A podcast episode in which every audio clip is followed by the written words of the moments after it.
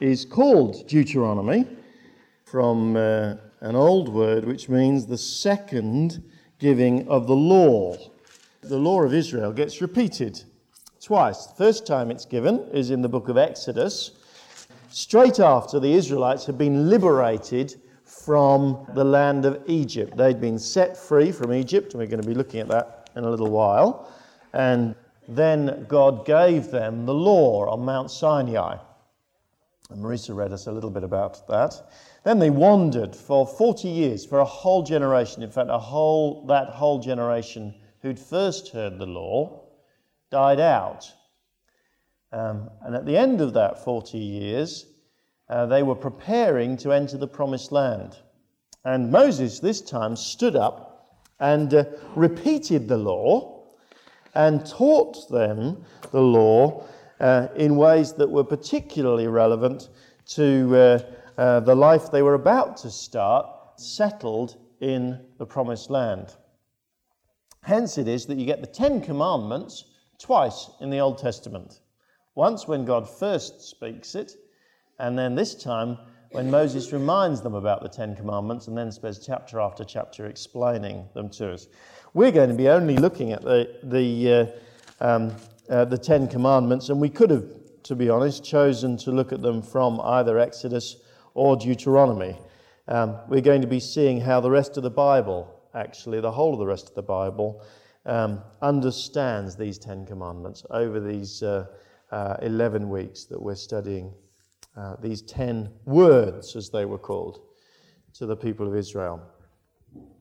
And uh, I'm going to read to you the whole of Deuteronomy 5 1 to 20, though we're only going to look really at a couple of verses at the beginning to introduce it this morning. Moses summoned all Israel and said, Hear, O Israel, the decrees and laws I declare in your hearing today. Learn them and be sure to follow them. The Lord our God made a covenant with us at Horeb. It was not with our fathers that the Lord made this covenant, but with us, with all of us who are alive today. There's a question for those who are doing house groups, which we're not going to look at this morning. How could he say that when they weren't alive? Um, but uh, God had spoken to a previous generation. But he does. The Lord spoke to you face to face out of the fire on the mountain. At that time I stood between the Lord to, and you to declare to you the word of the Lord because you were afraid of the fire and did not go up the mountain. And he said, I am the Lord your God who brought you out of Egypt, out of the land of slavery. You shall have no other gods before me. You shall not make for yourself an idol in the form of anything in heaven above or on the earth beneath or in the waters below. You shall not bow down to them or worship them, for I, the Lord your God, am a jealous God, punishing the children for the sin of the fathers to the third and fourth generation of those who hate me, but showing love to a thousand generations of those who love me and keep my commandments. You shall not misuse the name of the Lord your God, for the Lord will not hold anyone guiltless who misuses his name. Observe the Sabbath day by keeping it holy, as the Lord your God has commanded you. Six days you shall labor and do all your work, but the seventh day is a Sabbath to the Lord your God. On it you shall not do any work, neither you, nor your son or daughter, or your manservant or maidservant, nor your ox or donkey, or any of your animals, nor the alien within your gates so that your manservant and maidservant may rest as you do. Remember that you were slaves in Egypt, and that the Lord your God brought you out of there with a mighty hand and an outstretched arm. Therefore, the Lord your God has commanded you to observe the Sabbath day. Honor your father and your mother, as the Lord your God has commanded you, so that you may live long and that it may go well with you in the land the Lord your God is giving you. You shall not murder. You shall not commit adultery. You shall not steal. You shall not give false testimony against your neighbor. You shall not covet your neighbor's wife. You shall not set your desire on your neighbor's house or land, his manservant or maidservant, his ox or donkey, or anything that belongs to your neighbor. These are the commandments the Lord proclaimed in a loud voice to the whole assembly there on the mountain from out of the fire, the cloud, and the deep darkness. And he added nothing more. Then he wrote them on two stone tablets and gave them to me, says Moses. Well, let's ask God to uh, help us to, to at least begin uh, to understand these ten words for us today. Let's pray.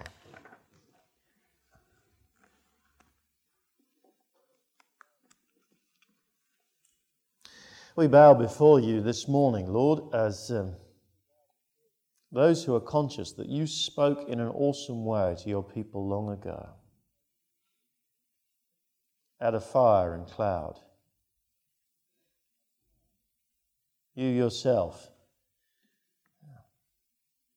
carved these tablets so that your people would have these ten words to them.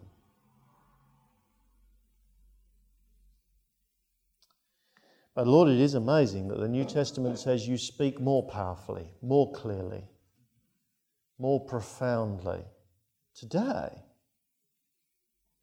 as your Holy Spirit works in our hearts as we come to understand your written word. So, Lord, with that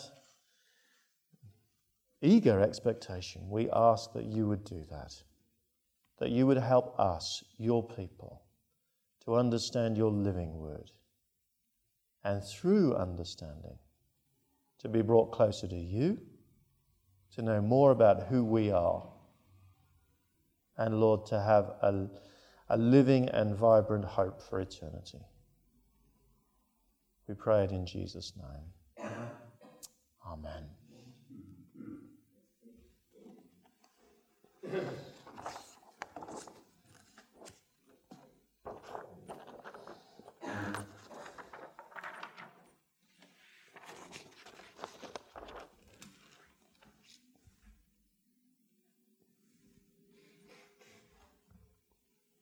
Don't think anyone's very keen on rules these days, are they? it was expressed very clearly in a song a, a few dec- decades ago. See if you can recognize which song these are the lyrics to.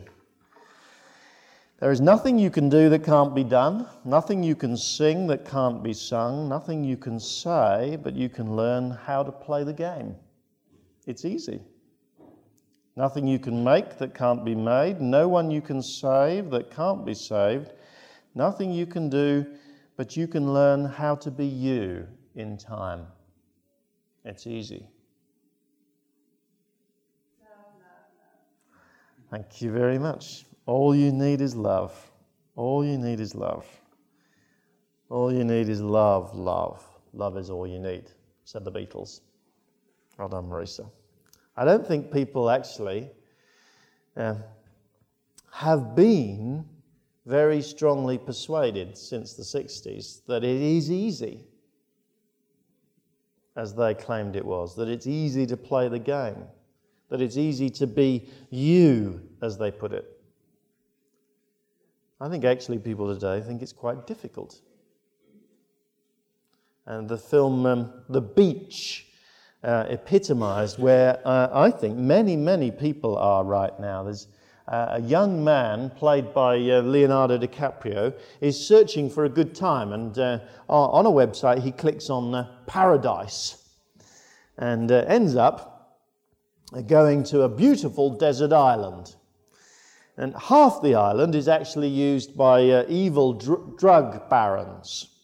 But um, DiCaprio's little community is, is, is allowed to uh, have the other half of the island as their own little paradise. Perhaps if you just uh, cut out the really nasty people out of uh, society, says the film, shut them away, then uh, uh, the rest of us can uh, live in perhaps in a little paradise where everybody lives and let lives.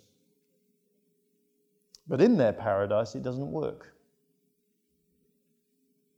The life of the community is uh, torn apart by infidelity and deceit and, and a callous lack of compassion. And it all ends in a terrible disaster. The Beatles were so wrong. It is not easy to play the game. We need to know the rules. It's also, I think, very obvious that people today are re- realizing it's not, not even easy to be me.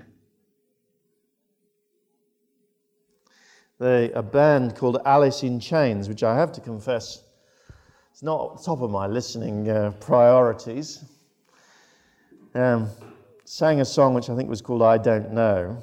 Repeatedly said, I don't know, I don't know, I don't know. I don't know who I am. I don't know who to be. Layne uh, Staley, the guitarist in the band, once said, At the end of the day, or at the end of the party, when everyone goes home, you're stuck with yourself. He died this year of a heroin overdose. And no one found his body for two weeks.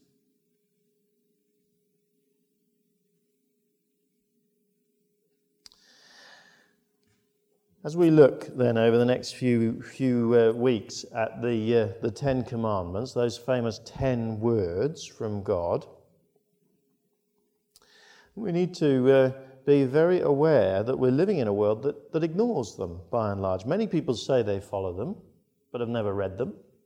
Marisa was very candid in um, confessing, even herself, that uh, it is difficult to remember them by and large, actually, today, people don't even bother to pretend to respect them. Children, actually, in the schools are taught from a very early age that learning how to live is, is much more a matter of personal choice and decision than it is about learning the rules of life. But it seems to me that as people grow up, ignoring these words from God, ignoring the rules, they find out for themselves that it doesn't work. A world uh, where we make up the rules promises to be a paradise, but it so easily turns into a hell, like that film, The Beach. A world in which we make the rules actually leaves us confused about h- how to live, about who we are. It actually can lead very, very easily to the despair of Layne Staley. So we're going to read the Ten Commandments. Actually, not as authoritarian statements from a tyrannical God. We're going to read them as they were meant to be read, as statements effectively about who we are as human beings. How actually we can live successfully and find contentment in the real world. That's why I've, I've uh, called the series 10 truths for today. And we've, uh, we've rejigged those commandments in terms of uh, the truth that they are stating about this world. Because um, God says to us, we need to understand this world in order to live properly in it. Only as we understand what these commandments, you see, are telling us, will we will be able to, at the end of the day, look in the mirror and say, Thank God I know who I am. I know how to live a healthy life. I know how to live with other people, and I am at peace. That's our aim, then, in this, in this series. And uh, this morning we're just going to introduce that uh, by asking this one question Who is it? Who does need rules? Who are rules for? And actually, um, you might be surprised, um, especially in the light of uh, how I've introduced this, that uh, the first thing that the Bible says actually that rules are for God's redeemed people primarily. God gave these rules, these Ten Commandments, to people he had already rescued. Verse 6 I am the Lord your God who brought you out of Egypt, out of the land of slavery. It's very important, you see, that we, we realize that God has already rescued them. Because many, many people think God gives his law as a means of salvation. If we just follow this set of rules, then we will get to heaven. That's why God gave us the rules. But actually, God's law never, ever worked like that. When the nation of Israel was enslaved in Egypt and under the, under the uh, terrible tyranny of Pharaoh, God didn't drop down two, two stone tablets from heaven and say, There you go, if you do well enough on there, I might come down and rescue you. No, actually, the Bible tells us that God heard their cries. And God remembered that He had promised that He would redeem a people for Himself. And because of their helpless cries and His promise and determination, He rescued them. Simply out of His mercy, simply out of His grace. The Ten Commandments were, uh, and God's law were never seen as a pathway towards salvation. No, God gave those laws after He had saved them, after He had rescued them from the, the tyranny of, uh, of Pharaoh. They were the pathway uh, um, after salvation. They were designed, actually, to help them to see how to live this new life that He had given them simply by His grace. See, if you're hoping by your own personal obedience now that that, that will get you to heaven, then let me say, no one ever got to heaven that way.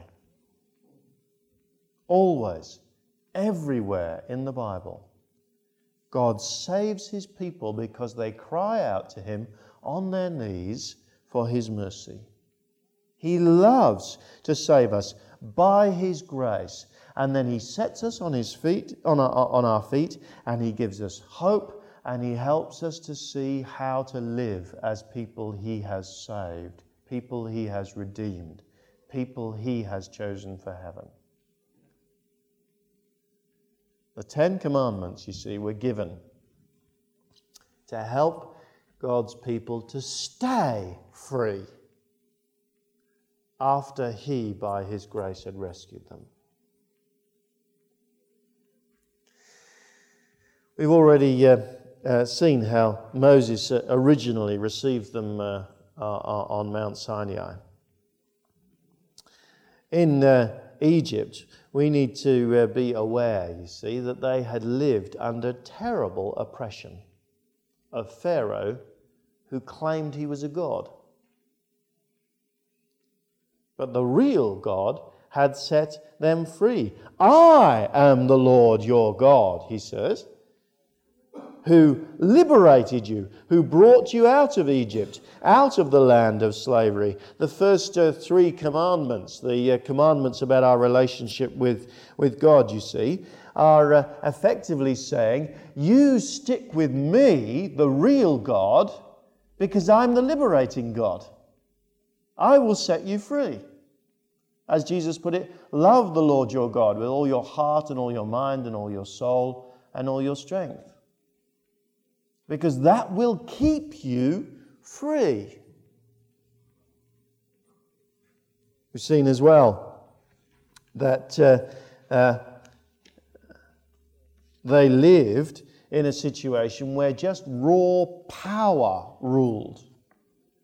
Pharaoh and uh, his agents could just decide to do things, and the Israelites had to do it. That is how Egypt worked. Well, in terms of human relationships, says God, I am not going to allow raw power to win the day. The last uh, number of commandments, which are all about relationships with one another, are all about restraining the power of people who say, I, I will do this simply because I can. I can seduce that woman, and so I will do it simply because I can. Don't commit adultery. The security and freedom of living in stable families is vital to be free. I'll take that, uh, that money or that, uh, that property that that person owns simply because, I st- simply because I can. Don't steal, says God. Because the freedom to enjoy property that we have worked for is very, very important to Him. The Ten Commandments, then, are to keep us free to keep us worshipping the God who gives freedom and to restrain our tendencies to use power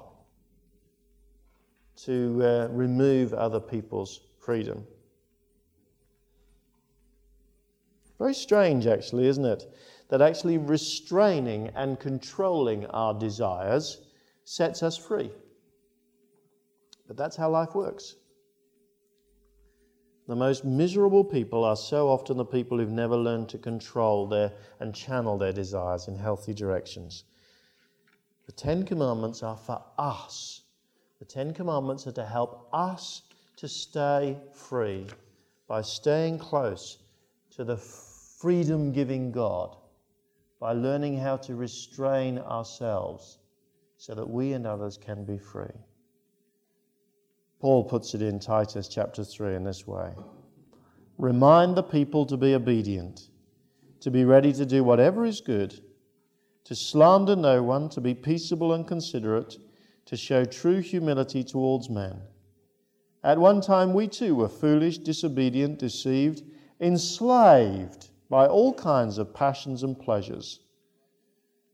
But when the kindness and love of God, our Saviour, appeared, he saved us. He set us free as His people. So preserve that freedom so that we're no longer enslaved by those passions and desires. Who needs rules? Well, actually, we do. But these uh, commandments as well are for God's world more widely. Ten Commandments and the Old Testament law in general have been the foundation, for instance, for the, the British legal system, and they've made it one of the greatest legal systems in history. And uh, interestingly enough, if you look at other cultures that have not been influenced by the Bible, somehow there is a deep instinct in mankind towards following at least some of these Ten Commandments. Almost every society uh, uh, uh, that has ever been has had uh, laws about respecting life and marriage and property because uh, it's not just a set of arbitrary rules for God's redeemed people, it's actually a set of statements fundamental to who we are. It's just that these Ten Commandments crystallize it more clearly than any other culture has ever done.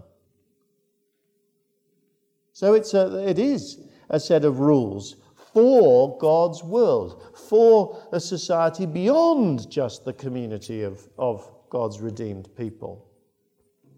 But uh, I'm persuaded that we are often wrong in the way that we seek to uh, apply God's law to wider society. And just turn back a page or so with me to let me explain to you what I'm saying. I'm convinced that Christians often have simply imposed God's law or tried to on society as a whole. Christian uh, uh, defeated countries have uh, just had um, vaguely Christian laws given to them without any effort to persuade the population that they are good laws. More recently in America, the moral majority movement tried to manipulate the, the government to make it pass so called Christian laws against the will of the majority of the population of America. And understandably, in those situations, there's always a backlash. The classic example in the um, uh, the 20th century was prohibition in America. Christians who were concerned about drunkenness managed to force through a set of laws that stopped the consumption of alcohol. Society as a whole wasn't persuaded that that was good at all. And in fact, uh, what happened was it uh, generated a whole secret drinking culture that ultimately became the seed for the beginnings of the mafia. Not always good, you see, for Christians, even if we are persuaded that something is good, to uh, by um, force and manipulation force it on a population that is not persuaded in that way. And I'm persuaded that the Old Testament and the New Testament never expects Christians to do that. There's a quite different model that the Bible gives us about how the world might be persuaded to follow God's law. And it's found here in Deuteronomy chapter 4, verses 5 to 8. Moses says, See, I've taught you decrees and laws as the Lord my God commanded me, so that you may follow them in the land you are entering to take possession of it. Observe them carefully for this will show your wisdom and understanding to the nations, who will hear about all these decrees and say, Surely this great nation is a wise and understanding people. What other nation is so great as to have their gods near them the way the Lord our God is near us whenever we pray to him? What other God is so, nation is so great as to have such righteous decrees and laws as this body of laws I am setting before you today. God's intention, you see, was that the world would follow God's law because Israel was an attractive model community. The nations would decide that they would like to follow the God of Israel of their own accord. Just to give you one other example, it's the, it was the hope of the prophets too. In Isaiah chapter 2, Isaiah promises, Many peoples will come and say, Let us go up to the mountain of the Lord, to the house of the God of Jacob. He will teach us his ways, so that we may walk in his paths. A spontaneous decision by the world at large that they have seen something good here that they want to follow. And that's the challenge and the hope that the New Testament sets before the church very clearly. 1 Peter chapter 2 verse 12 says uh, to the Christians, "Live such good lives among the pagans that they may see your good deeds and glorify God." See, it seems to me that the, uh, uh, the way that uh, uh, first and foremost that God's wider world is to be uh, encouraged to follow the commandments is by Christians living characteristically different lives and commending that to the wider world. Years ago, Tom Sine wrote a book called The Mustard Seed Conspiracy. He said, his theme was that the church seems to be tiny and insignificant, like a tiny little mustard seed. But actually, its influence can grow into a great plant. That's what Jesus said the kingdom of God was like, wasn't it? Our world then needs to see the value of God's law, the value of God's rules, the value of these Ten Commandments. But woe betide us if we simply try to impose it upon a world that has decided and voted with its feet at the moment that they will not follow God. We will just create a more monstrous society and people more alienated from Christ because they see him as an oppressor who is forcing them to do what they do not want to do. A major motivation that many, many young people have in this country for abandoning the church is because they feel, rightly or wrongly, they feel that the church actually uh, stood as an authority figure in this country and oppressed people in past ages. God's church today needs to prove that that is not true. And we will not do it by trying desperately to grab the reins of power. We will do it by being an authentic community who live differently and attract the world to us so that they are persuaded and they say, Come, let us go to the Lord.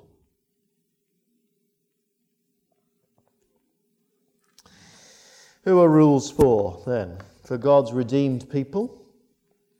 For God's world, as God's redeemed people live out their lives in this world differently. But there is another thing that needs to be said very, very clearly by way of introduction. Next week we will get on to uh, details. Rules are not enough. The sad message of, uh, of the Old Testament is that though God had spoken to the people in a dramatic way, the people of Israel didn't follow God.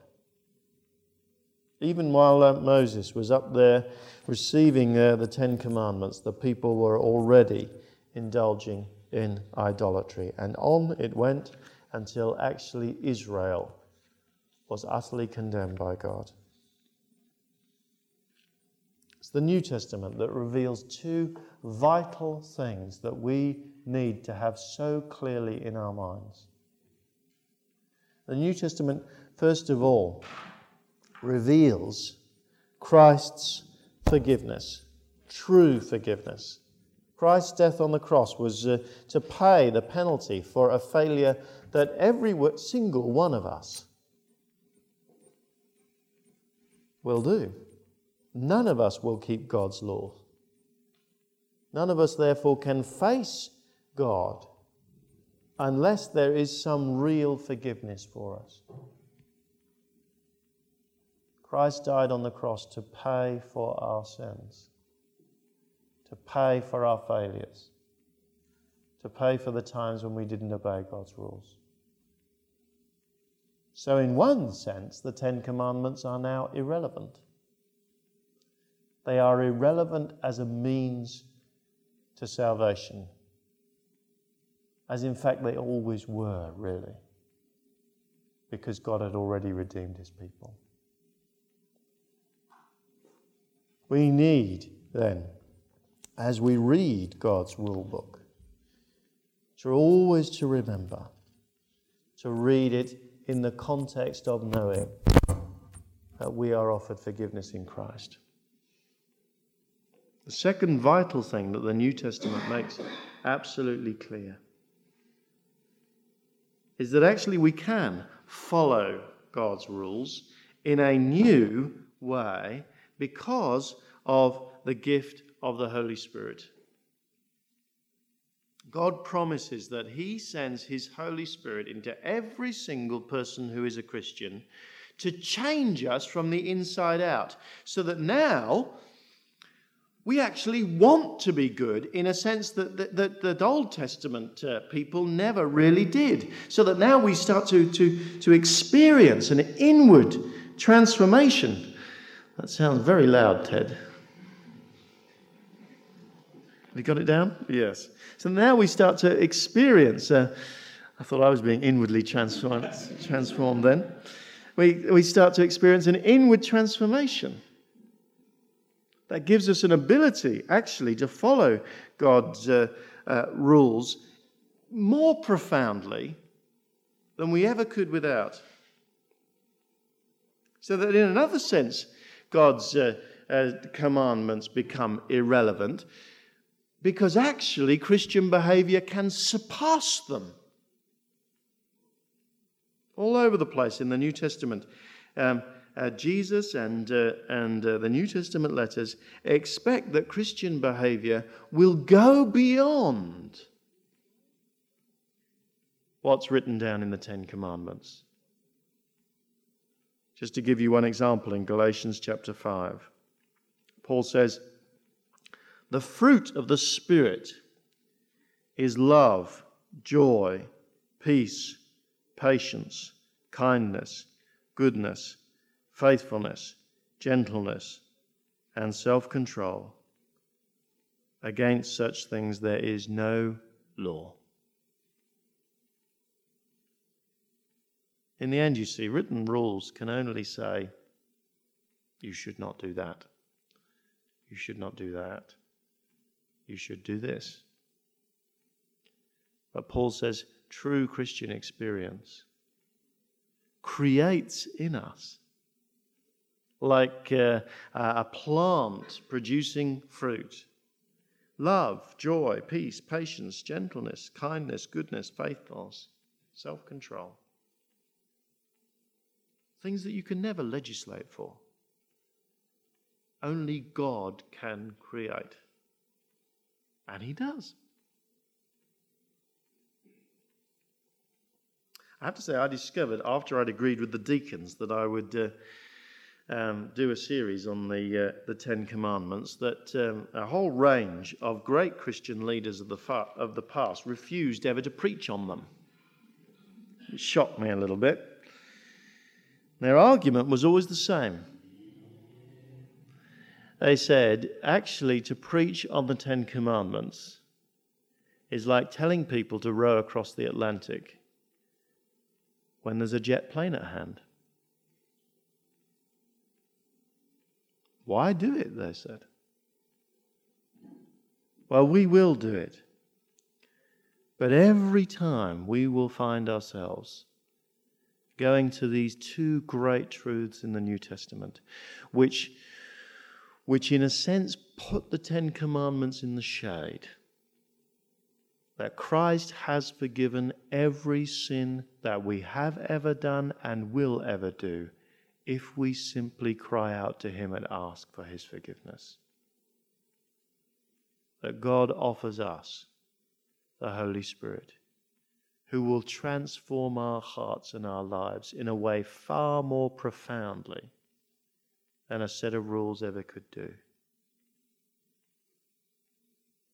Who needs rules? I do.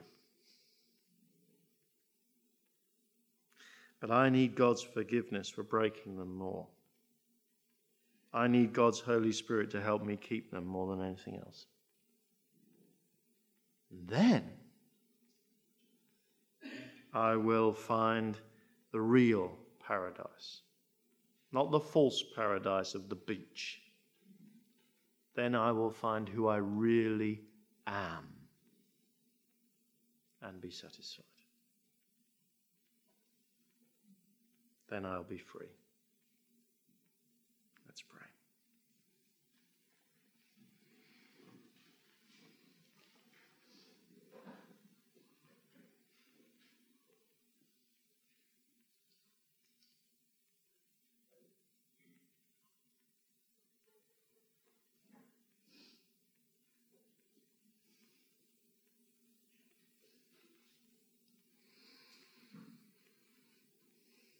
Perhaps you want to pray for yourself privately before God that He would forgive you,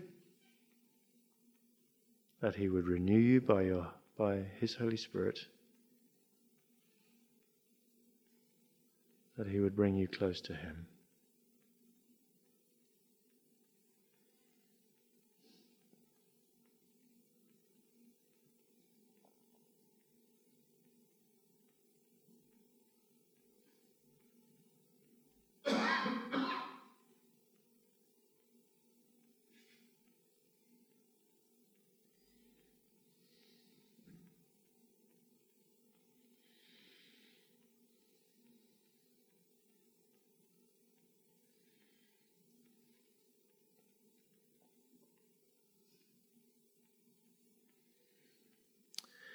Lord, we prayed for ourselves.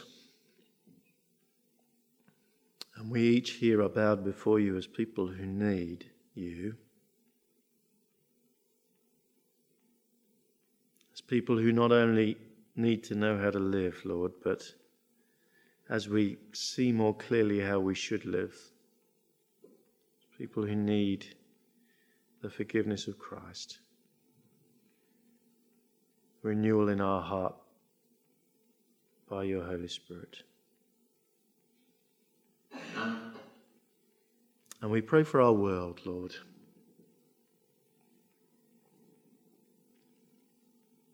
A world full of so many people in pain,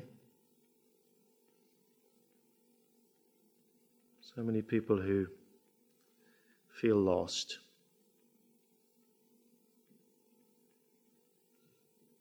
Lord, use us, we pray